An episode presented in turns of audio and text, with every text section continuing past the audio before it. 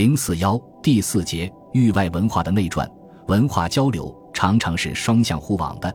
虽然对每个国家或民族来说，文明程度有高下悬殊之分，但尺有所短，寸有所长。更何况与中国比肩而立的文明古国还不止一个，他们都有其独特而精彩的民族文化和文明成果。只有采取拿来主义的态度，博采众长，以他山之石攻己之欲。使其他国家或民族的文化精髓为我所用，并融入中华民族宏伟浩瀚的文化体系之中，中华文化的发展才具有强大的生命力，才会像长江黄河般滔滔滚滚，永无止息。中国与东西方许多国家的文化往来源远流长，仅就东南亚诸国说，汉唐时文化交往就十分频繁，到了两宋时期。域外文化对中华文化的影响更为显著，像越南的李朝兵法于十一世纪传入中国，为宋人所用，并在战争中见效。蔡延庆本是北宋一文人，由于学了安南行军法，竟在边疆屡立战功。宋神宗对此十分欣赏。像朝鲜的高丽纸、宋烟墨，经常作为礼品向宋朝赠送，在宋人中有很高的声誉。尤其值得称道的是，毕生发明的泥活字传入朝鲜后，朝鲜印刷工人在吸收借鉴毕生的经验后，很快地将泥活字创新为铜铸活字，使活字印刷术进一步发展，并又反馈入中国。又如中国使用的折扇，就是宋代从日本输入的，因此宋人称折扇为倭扇。苏辙有诗为证：“扇从日本来，风非日本风。”但值日本善，风来自无穷。当时，汴京大相国寺中已有这种日本折扇出售。折扇传入中国后，很快便与中国的传统文化结合起来。明清两代不少著名书画家在折扇上题诗作画，创作出许多艺术珍品。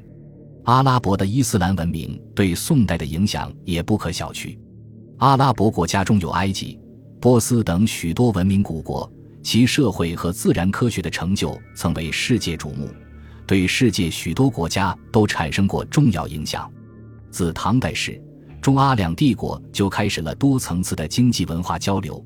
许多阿拉伯商队从陆上经中亚西亚、天山南路一带向长安进发，有的则取道马六甲海峡，从水路北上胶州、广州，在长安、广州、扬州、泉州等形成了多处商业中心。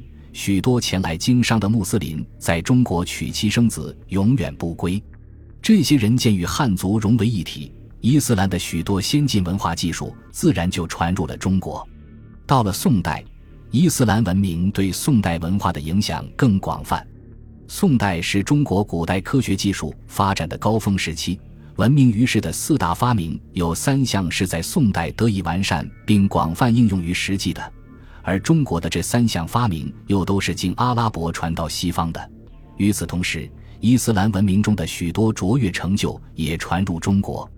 在自然科学方面，有天文学和数学。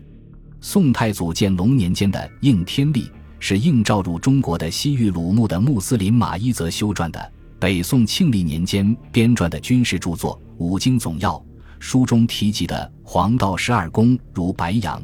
金牛等名词就是阿拉伯历法的专有名词。在数学方面，著名的阿拉伯数字于十三世纪四十年代传入中国，这对中国文化产生的影响更是我们要指出的。伊斯兰的建筑艺术也极大影响宋代的建筑风格，如建筑在南宋杜宗咸淳年间的扬州仙鹤寺，该寺大门东向，入内为一小院，院中有一南宋银杏树，高大挺拔。殿内宣玉台上有八角亭，内藏《可兰经》。该寺的建造既有伊斯兰文化特色，也融进了仙鹤形布局的中国民族风格。在社会科学方面，阿拉伯人创立的伊斯兰哲学也是中国伊斯兰文化的核心。阿拉伯人的清真寺不仅是礼拜之所，也是受教育的地方。清真寺是阿拉伯人历史上最早的学校。中国伊斯兰的经堂教育就是清真寺教育的一种形式。宋代文化是中国文化史上的一座高峰，具有承前启后的作用。尤其是宋代对外交流的加强，使域外文化源源而至。